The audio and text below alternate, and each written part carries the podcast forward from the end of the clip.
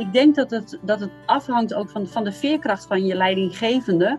Of die inderdaad teruggrijpt ehm, naar kaders die bekend zijn of die controle geven. Of dat je een uh, schoolleider hebt die uh, die kansen ziet. En ik vertelde jou, Ricky, inderdaad vorige week dat één, wij hebben twee directeuren.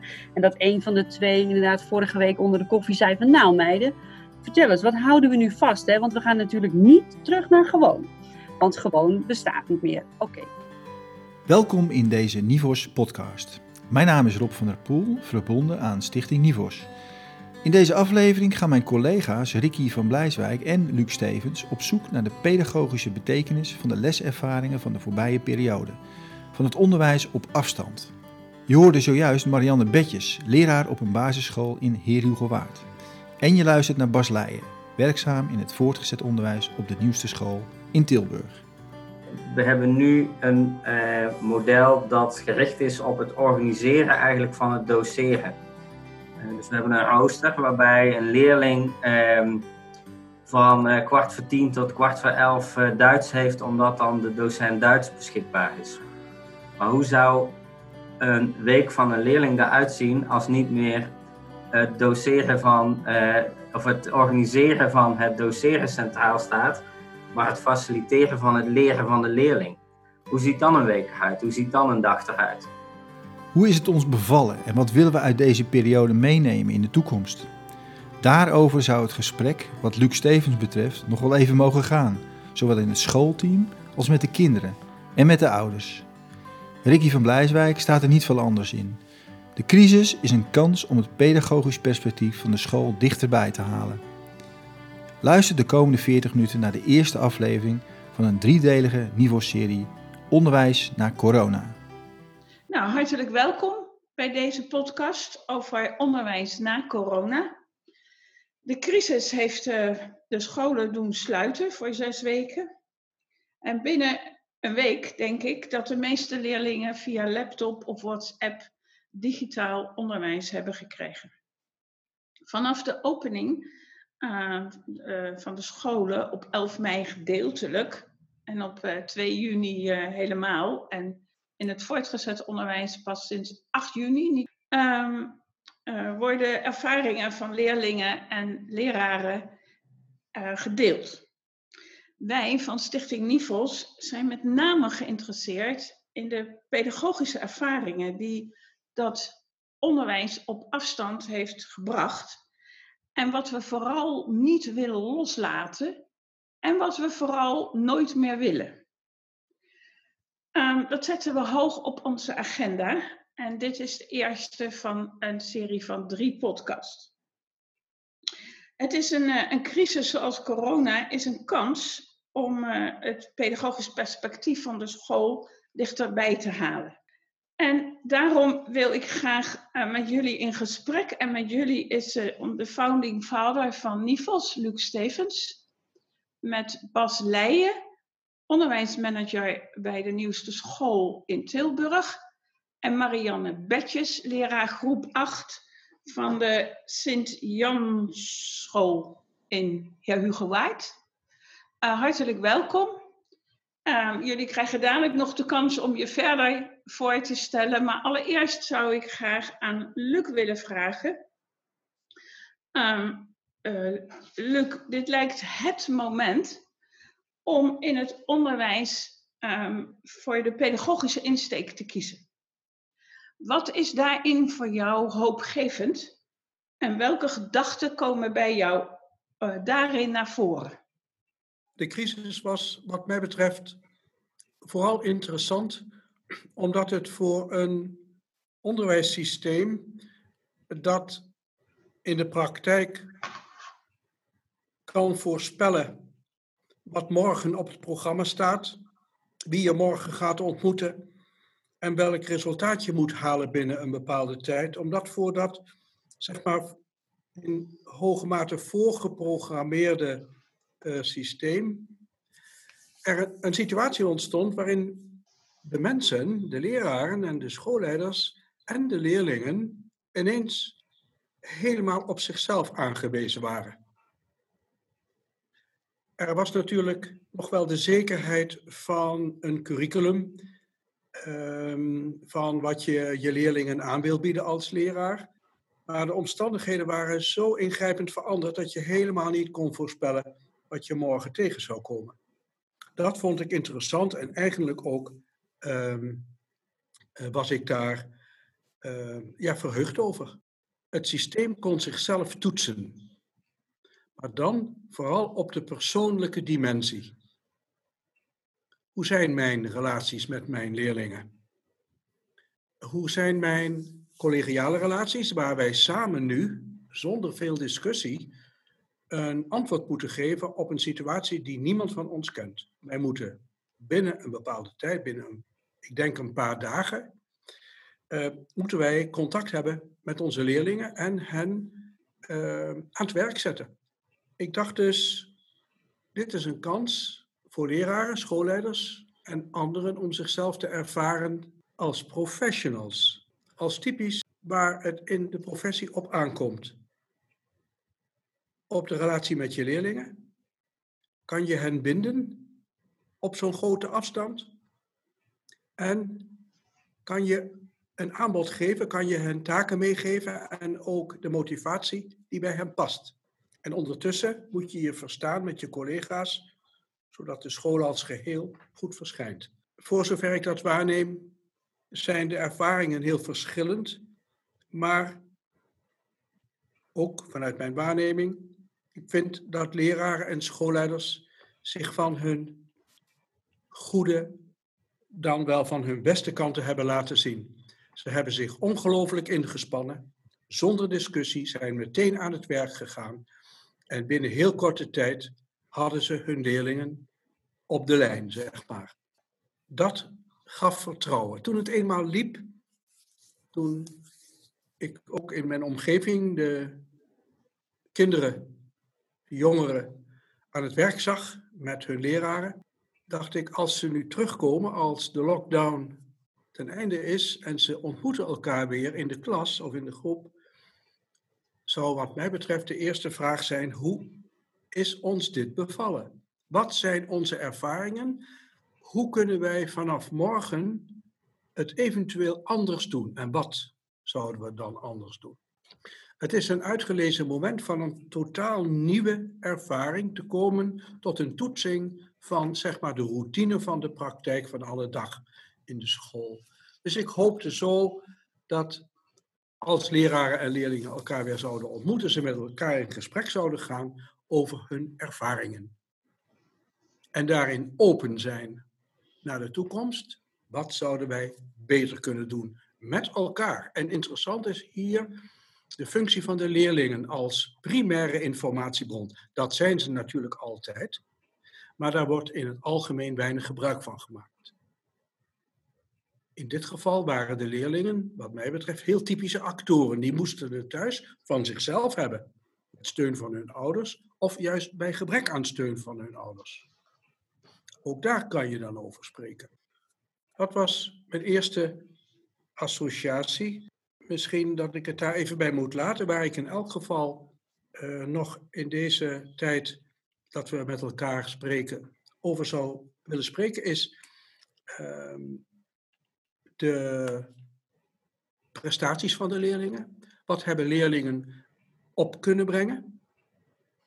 Uh, in mijn waarneming, die is natuurlijk heel beperkt, maar de kinderen, jongeren die ik heb gesproken, zijn sommigen met sprongen vooruit gegaan, wat onder gewone omstandigheden niet de verwachting was. Hebben anderen hun achterstanden weg kunnen werken, maar hebben ook anderen eigenlijk niet zoveel gedaan.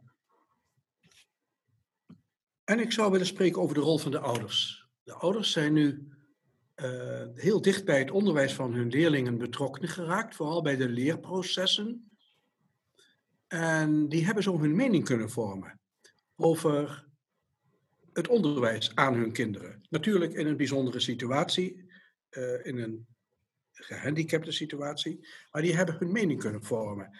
En die meningen die zijn ook interessant, voor zover ik ze heb gehoord. Tot zover, dankjewel.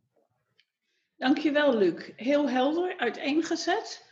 En um, nou, ik, ik de vragen die jij ehm, net stelt, dat zouden mijn vragen door kunnen spelen. Kunnen we die vragen doorspelen aan uh, Bas en aan Marianne? Uh, dat zijn mensen uit de praktijk die uh, les hebben gegeven en hun leerlingen weer hebben gesproken bij terugkomst. Um, ik stel voor om eens even naar Marianne te gaan. Um, Marianne, ik hoorde van jou dat jullie in het team ook gesproken hebben hierover. Uh, wat zijn de ervaringen van leerlingen en, en wat kunnen we, wat moeten we ermee? Uh, kun je daar wat over zeggen, over hoe dat is verlopen, dat gesprek op het kindcentrum Sint-Jan? Ja, dat kan ik wel. Um, voorafgaand aan de, aan de schoolopening hebben we natuurlijk een aantal weken gehad dat wij dicht waren, noodgedwongen, en dat we dus inderdaad op afstand moesten lesgeven. En wat ons heel erg opviel, is dat het in de media uh, en daardoor bij ouders ook alleen maar ging over de leerachterstand die de kinderen op zouden gaan lopen. En eigenlijk was op dag twee van de schoolsluiting, toen waren wij nog met het hele team uh, in de school aanwezig om, om dingen te regelen. En eigenlijk zat onze zorg alleen maar uh, aan de pedagogische kant. Weet je, dag één ga je nadenken, oh, hoe komen de kinderen aan hun uh, materiaal? Hoe gaan we dat versturen? Mogen ze het ophalen? Maar dag twee kwam al de vraag, oh ja, maar wacht even. Uh, eind van deze week is Jantje jarig, hoe gaan we dat regelen? Dus uh, ons team schoot eigenlijk heel erg de pedagogische kant op. En wij hebben ook steeds gecommuniceerd naar de kinderen van, weet je, als je je best doet, dan doe je wat je kunt. Um, en we helpen je er wel doorheen. En op het moment dat de uh, kinderen weer naar school zouden komen, mochten wij van ons bestuur dan ook weer uh, als team bij elkaar komen. En toen hebben wij met elkaar gesproken inderdaad over van, nou ja, weet je, we, dat, eh, natuurlijk dat we heel benieuwd waren hoe de kinderen terug zouden komen. Een, een halve klas in een, in een uh, hoefijzervorm les moeten geven. Het ligt zo ver van onze visie dat wij, dat wij dat ook echt heel spannend vonden. En die halve weken die zijn ook echt heel, uh, nou ja, voor mij persoonlijk heel naar geweest, omdat ik echt buiten mijn visie uh, les stond te geven. Het was eigenlijk weer klassikaal frontaal. En daar zijn wij niet van. Um, maar goed, we hebben met elkaar op een studiedag, dat hebben we ervan gemaakt, besloten dat we eerst met de kinderen in gesprek wilden um, over wat, wat deze periode dan met ze gedaan heeft en um, wat ze daar dan zelf van zouden willen onthouden. Uh, wat ze meenemen, waar ze tegenaan gelopen zijn. En um, wij werken bij ons op school met de Vreedzame School. En de Vreedzame School heeft daar wat, wat handvatten voor gegeven. En wij werken op school met IPC. Dat is een, ja, het is geen methode, het is een werkwijze die um, de zaakvakken integreert. En zij hebben in die zes weken schoolsluiting eigenlijk een, een handvat geschreven um, voor leerkrachten om samen met de kinderen te ontdekken wat is nou corona, uh, wat doet dat in je omgeving, uh, heeft de wereld al eerder dit soort pandemieën doorstaan en hoe komen we hieruit. Dus we hebben best veel handvaten gekregen. En dan met het sausje ja, van de Sint-Jan, van wie wij zijn, uh, eroverheen uh, heeft dat geresulteerd in een week met heel veel gesprekken inderdaad met de leerlingen. En wat zijn daarin de belangrijkste inzichten waarvan, waarvan je zegt, of waarvan jullie team zegt, daar kunnen we mee verder, daar moeten we mee verder? Ja, Um, Ricky, in de, dat weet jij, ik heb in de afgelopen twee jaar de master leren en innoveren gedaan. En in deze uh, coronaperiode moest ik mijn, uh, mijn laatste stuk schrijven. En dat moest gaan over toekomstperspectieven. Um, wat natuurlijk een prachtige kans was, want je moet denken in kansen, dus helemaal niet de moeilijkheden. Dus wij hebben met elkaar verkend van, hey, wat, wat hebben kinderen in de toekomst nu eigenlijk nodig? En wij kwamen bijvoorbeeld uit op een onderzoek van, ik spreek het misschien verkeerd uit, hoor, van Idan en Margeliet over hoop en veerkracht. En um, het ontwikkelen van hoop en veerkracht bij kinderen um, is, is ontzettend belangrijk voor de toekomstige maatschappij.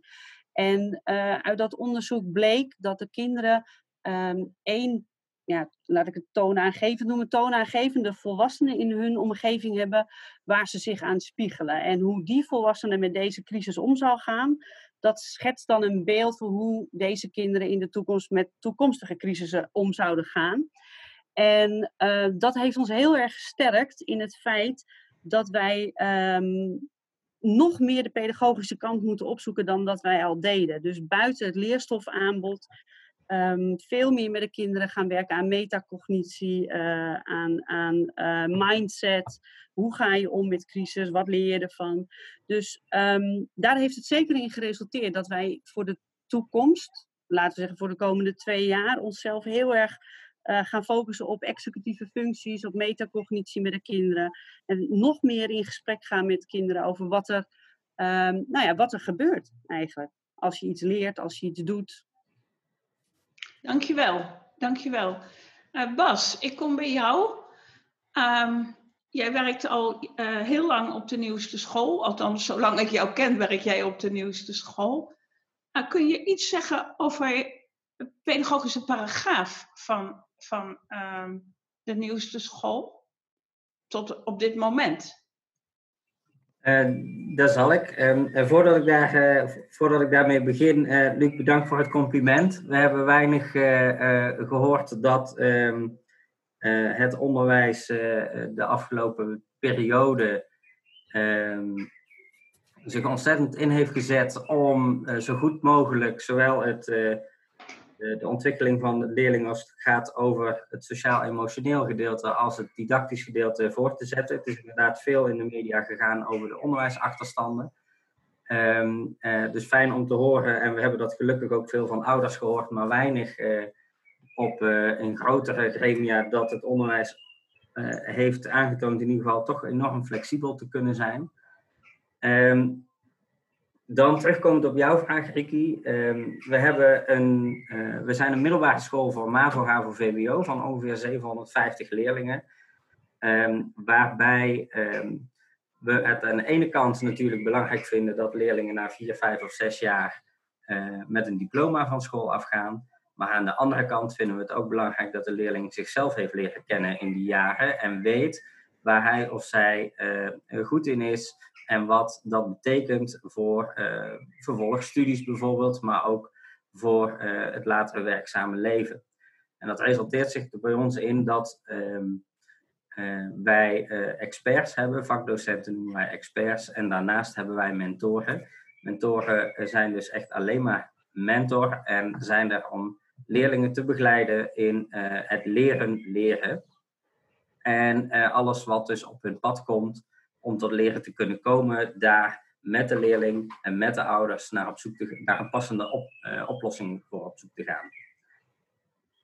Um, ja, dat heeft in uh, de coronatijd natuurlijk ook uh, zijn weerslag gehad, waarbij experts moesten gaan zoeken um, hoe zorg ik ervoor dat ik um, dat wat ik leerlingen als taak wil meegeven, hoe zorg ik ervoor dat ik dat voor elkaar krijg.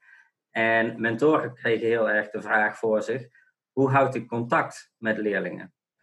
Een begrip wat, um, uh, wat een aantal keer de revue gepasseerd is uh, en wat ik ter voorbereiding uh, voor, voor dit gesprek ook voor mezelf groot op heb geschreven, is het begrip nabijheid. hoe houden we dat? En voor de een betekent nabijheid dat je letterlijk samen zit en voor de ander betekent nabijheid dat je een compliment krijgt dat je iets goed gedaan hebt en vervolgens weer verder kunt. En hoe kun je daarin differentiëren, dat is uh, denk ik wat een, uh, een, een, een, grote uitdaging geweest is de afgelopen periode. En wat ook een grote uitdaging blijft zijn. Want nabijheid betekent niet dat je per se 27 uur op school moet zijn. Wat nu nog wel de situatie is nabijheid uh, kan dat wel betekenen.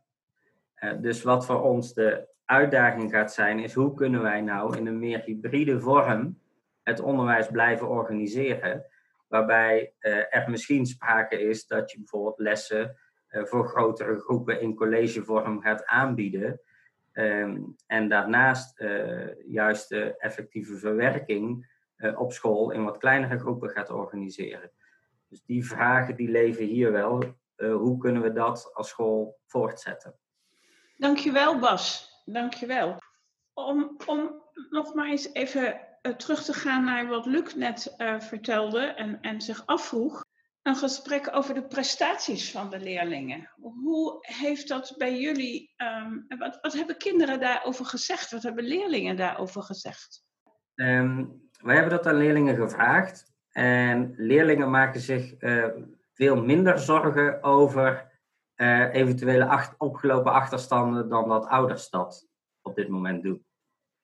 Um, dus leerlingen zijn over het algemeen uh, vrij positief over wat, ze, wat de, afgelopen periode hen heeft opgebracht.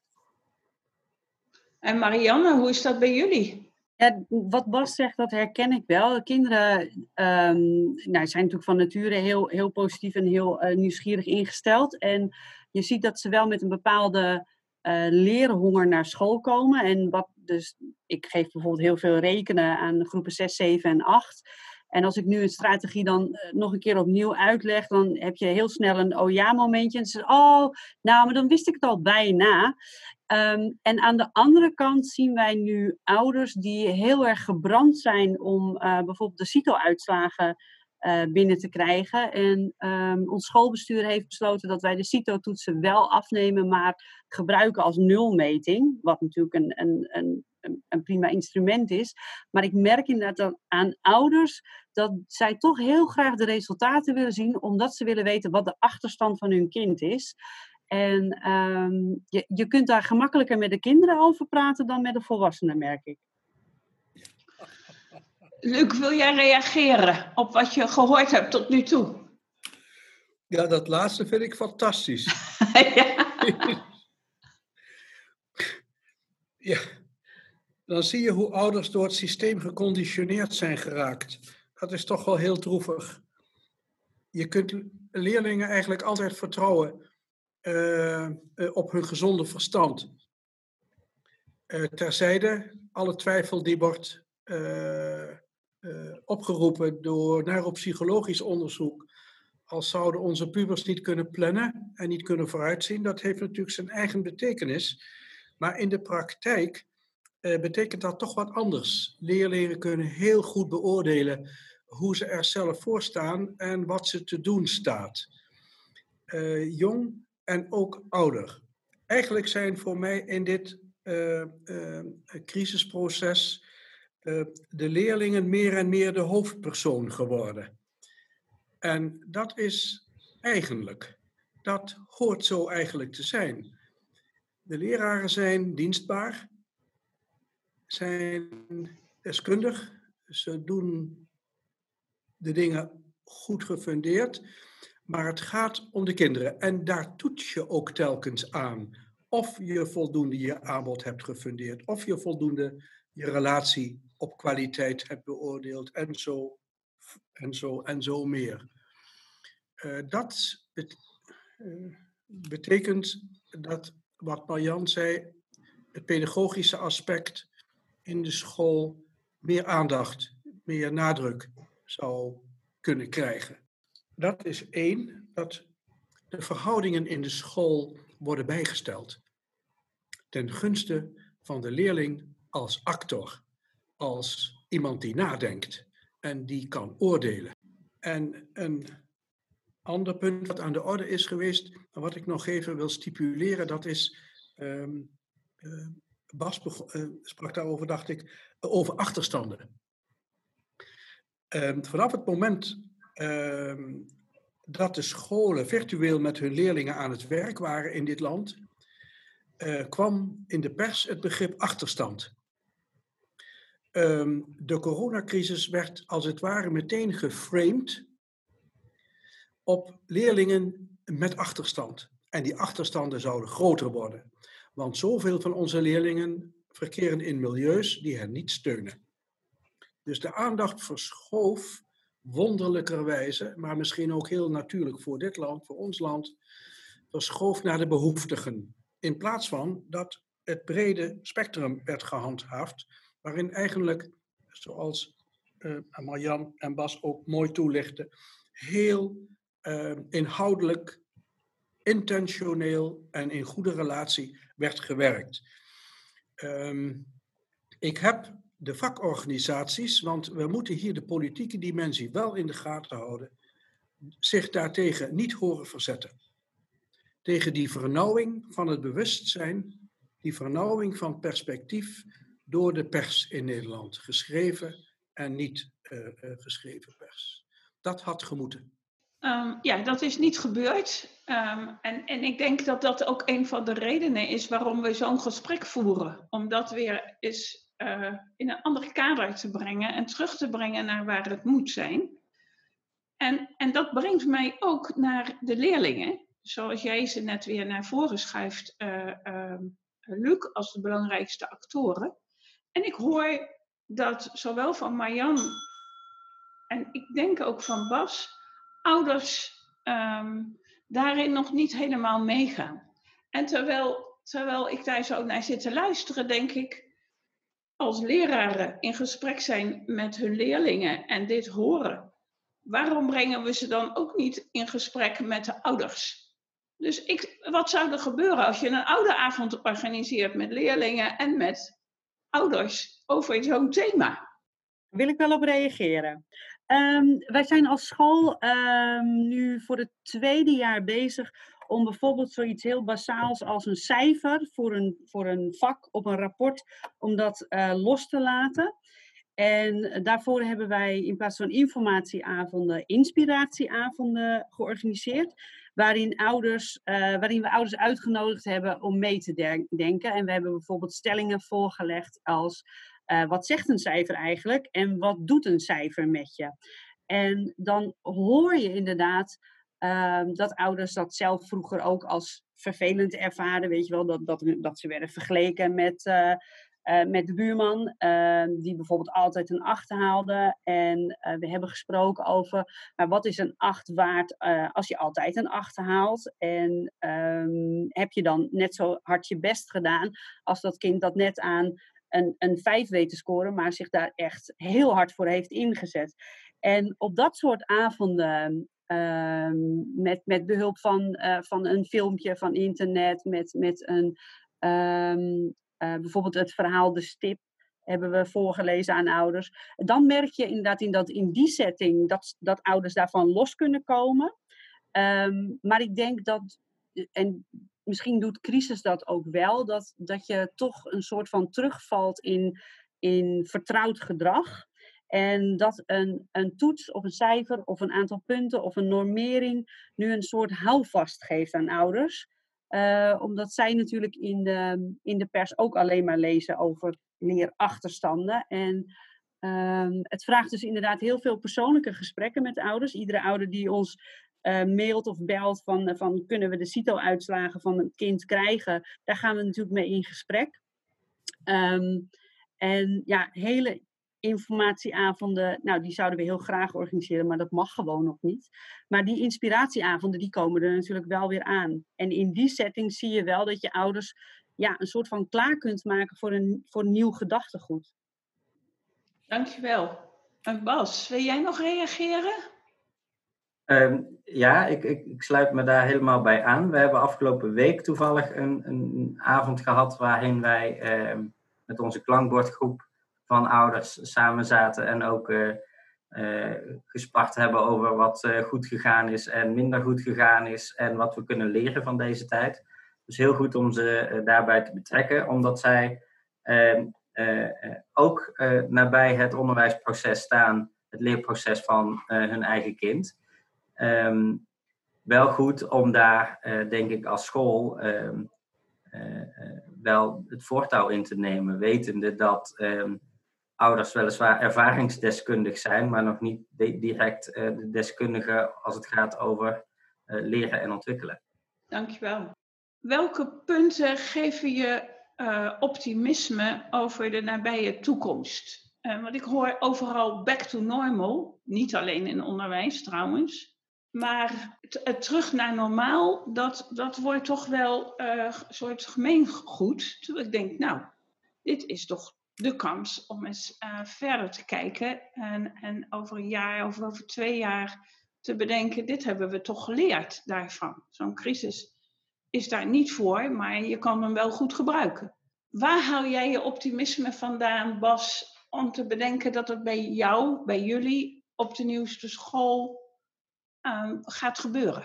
Nou, ik hoor hier heel weinig back to normal. Ik hoor. Dit is het moment om door te pakken. Ehm, en niet alleen als het gaat over onze pedagogische opdracht, maar ook als het gaat over onze organisatiestructuur. Ehm, hoe kunnen wij de school echt zo inrichten dat het gaat over de ontwikkeling van het kind en dat we als groepen rondom leerlingen staan in plaats van dat het ene uur de docent Duits en het andere uur de docent Nederlands komt en er verder geen interactie is tussen die twee. Ehm, dus ehm, ik ben eigenlijk heel erg positief, uh, Ricky. Ik hoor vrij weinig uh, back to normal. Je bedoelt dan ook, je doelt dan ook op uh, hybride onderwijs, hè? ook. Onder andere. Ja, ook. Ja. En Marianne, waar zitten de optimisten bij jou in de school? Ja, er, zijn, er zijn natuurlijk optimisten. Um, ik denk ook Um, en ik weet niet, natuurlijk niet hoe dat in Bas een organisatie is, maar ik denk dat het in een uh, organisatie als basisscholen. Uh, ja, er moet heel veel enthousiasme zijn binnen, binnen de mensen op de werkvloer, dus de leerkrachten. Uh, maar ik denk dat er ook nog heel veel te halen is bij de, bij de schoolleiders en bij de bestuurders. Um, en schoolleiders zijn natuurlijk voor een, nou, een, een best uitzonderlijke taak gesteld om, om dit allemaal te organiseren. En die zijn um, in gesprek geraakt met, met gemeentes en met GGD's over kinderen die uit beeld raakten. Um, en ik denk dat het, dat het afhangt ook van, van de veerkracht van je leidinggevende. Of die inderdaad teruggrijpt um, naar kaders die bekend zijn of die controle geven.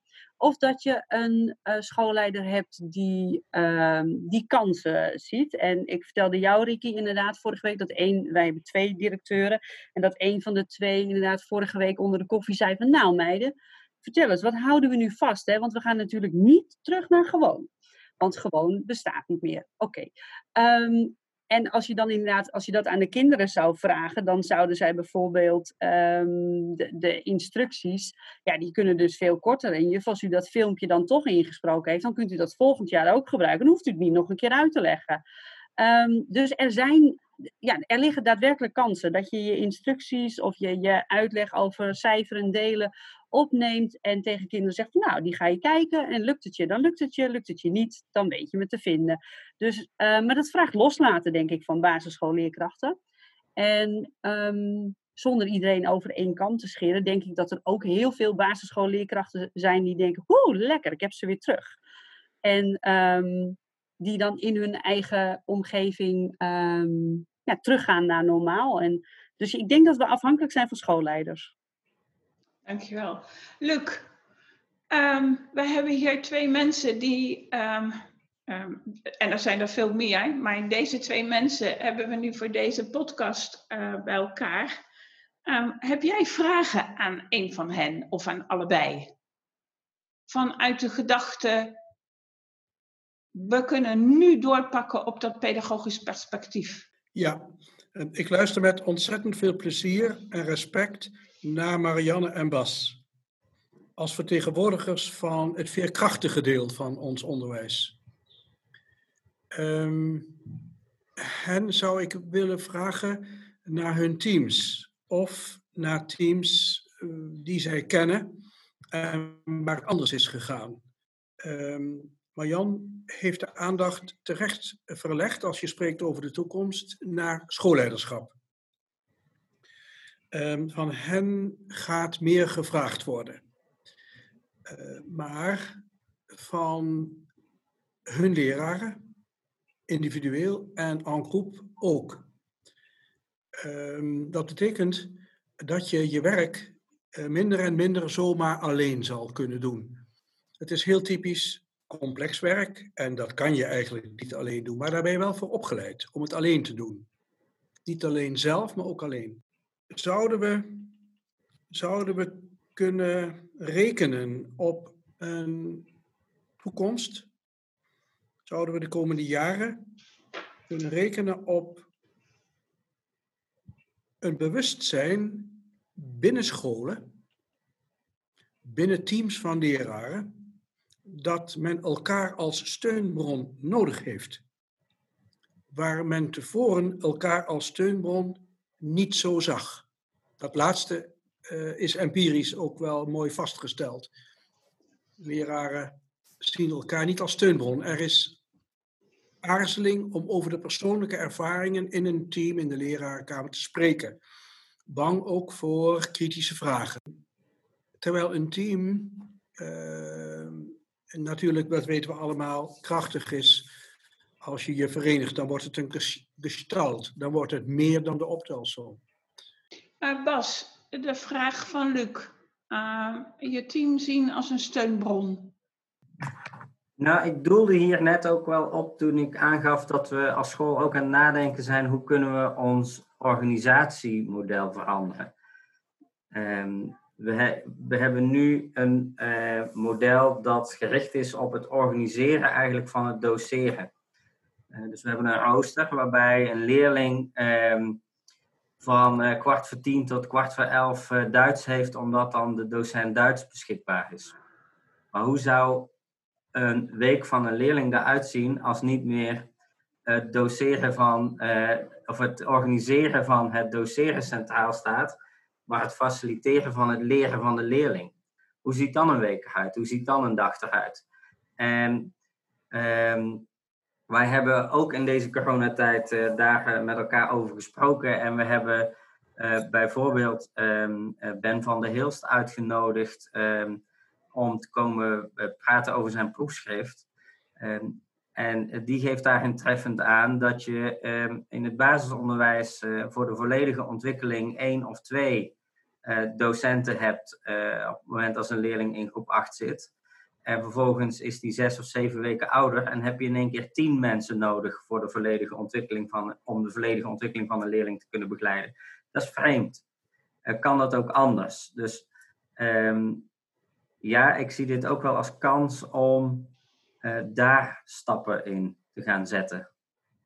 Dank je. En dan moet echt het organisatiemodel van een school wijzigen. En daar uh, denk ik dat het. Misschien moeten we. Ja, ik, weet, ik, ik vraag me af of dat veel zal gaan gebeuren. Ik hoop het. Maar bij jullie wel? Wij voeren daar wel de gesprekken over. En uh, we hebben zojuist ook een, een nieuw schoolplan afgerond. En daarin is het ook meegenomen. Dankjewel. En Marianne, ehm, wat hebben jullie nodig? Nou, laten we eerst maar eens teruggaan naar die steunbron binnen je eigen team. Nou, ik, ik vind dat heel leuk om te horen. En dan, dan realiseer ik me weer uh, in wat voor bijzonder team ik werk. Af en toe moet ik daar even op gewezen worden. Um, want dat gesprek in de teamkamer, dat gaat bij ons over niets anders dan onderwijs. Of uh, daar worden daadwerkelijk ook hulpvragen door collega's neergelegd. Van, goh joh, ik had uh, vandaag dit of dat en het leek wel alsof het niet lukte. Hoe zou jij dat doen? En dat is in de afgelopen jaren echt bij ons enorm gegroeid. Eén, uh, door het leiderschap van onze vorige directeur, die, die zichzelf ook open en kwetsbaar opstelde. En ten tweede omdat we uh, in units zijn gaan werken. We hebben een heel oud schoolgebouw, van meer dan 50 jaar staat het.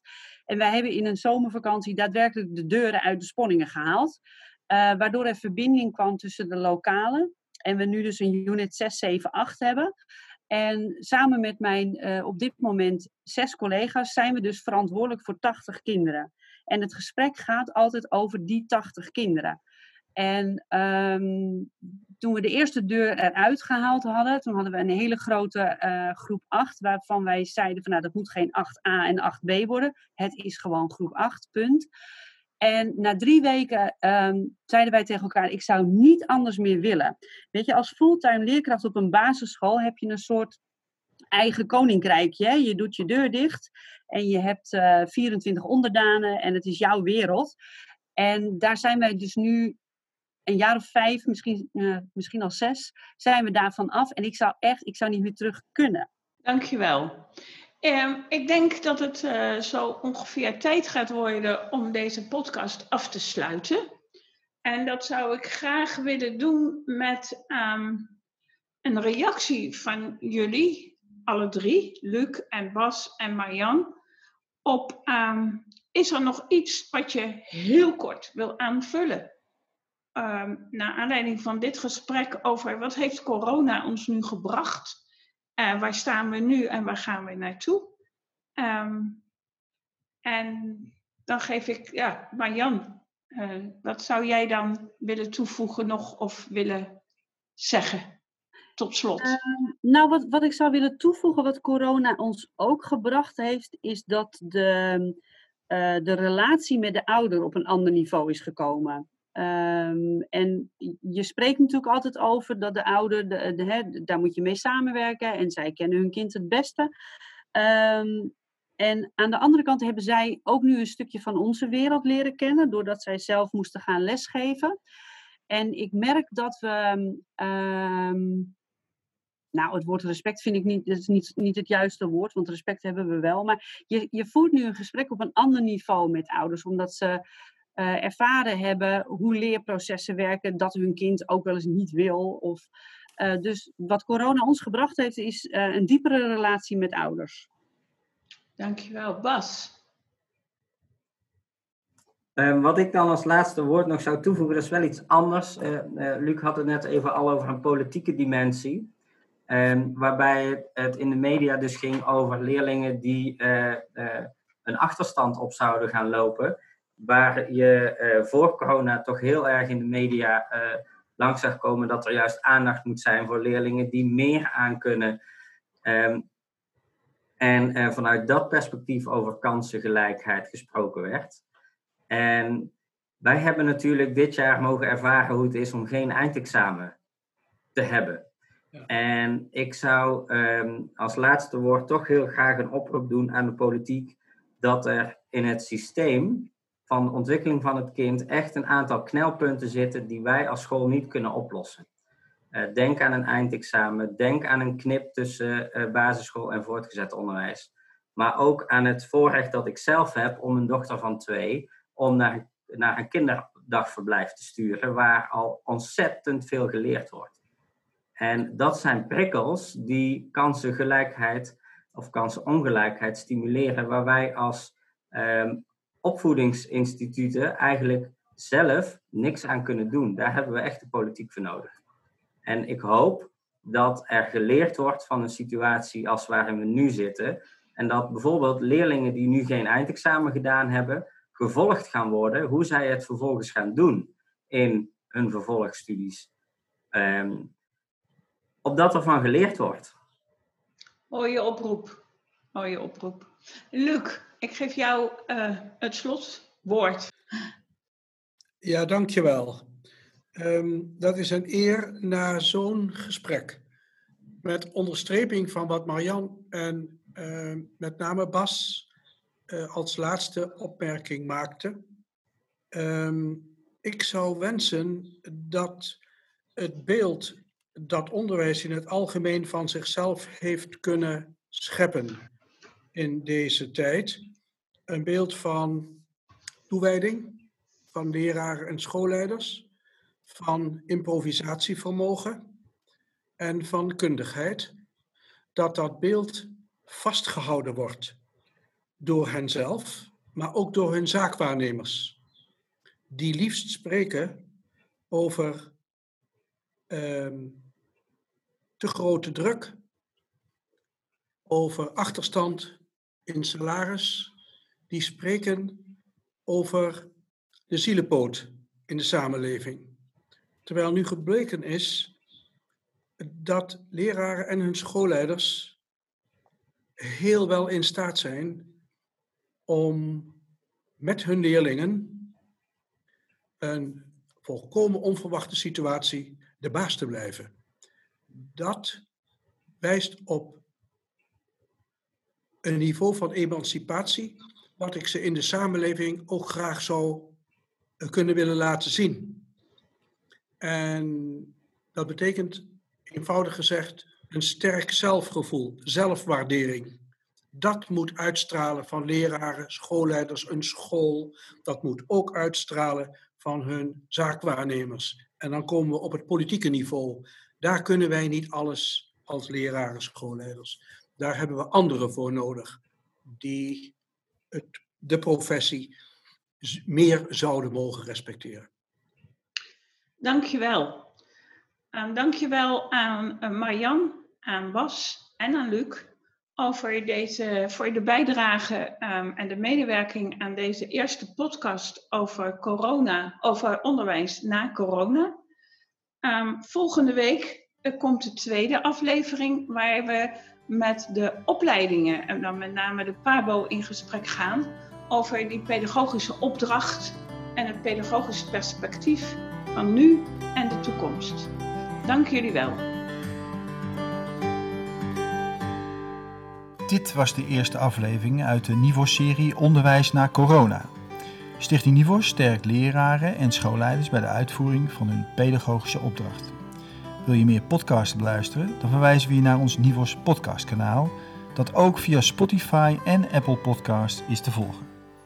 Voor meer informatie over Stichting NIVOS en onze activiteiten is er de website www.nivos.nl.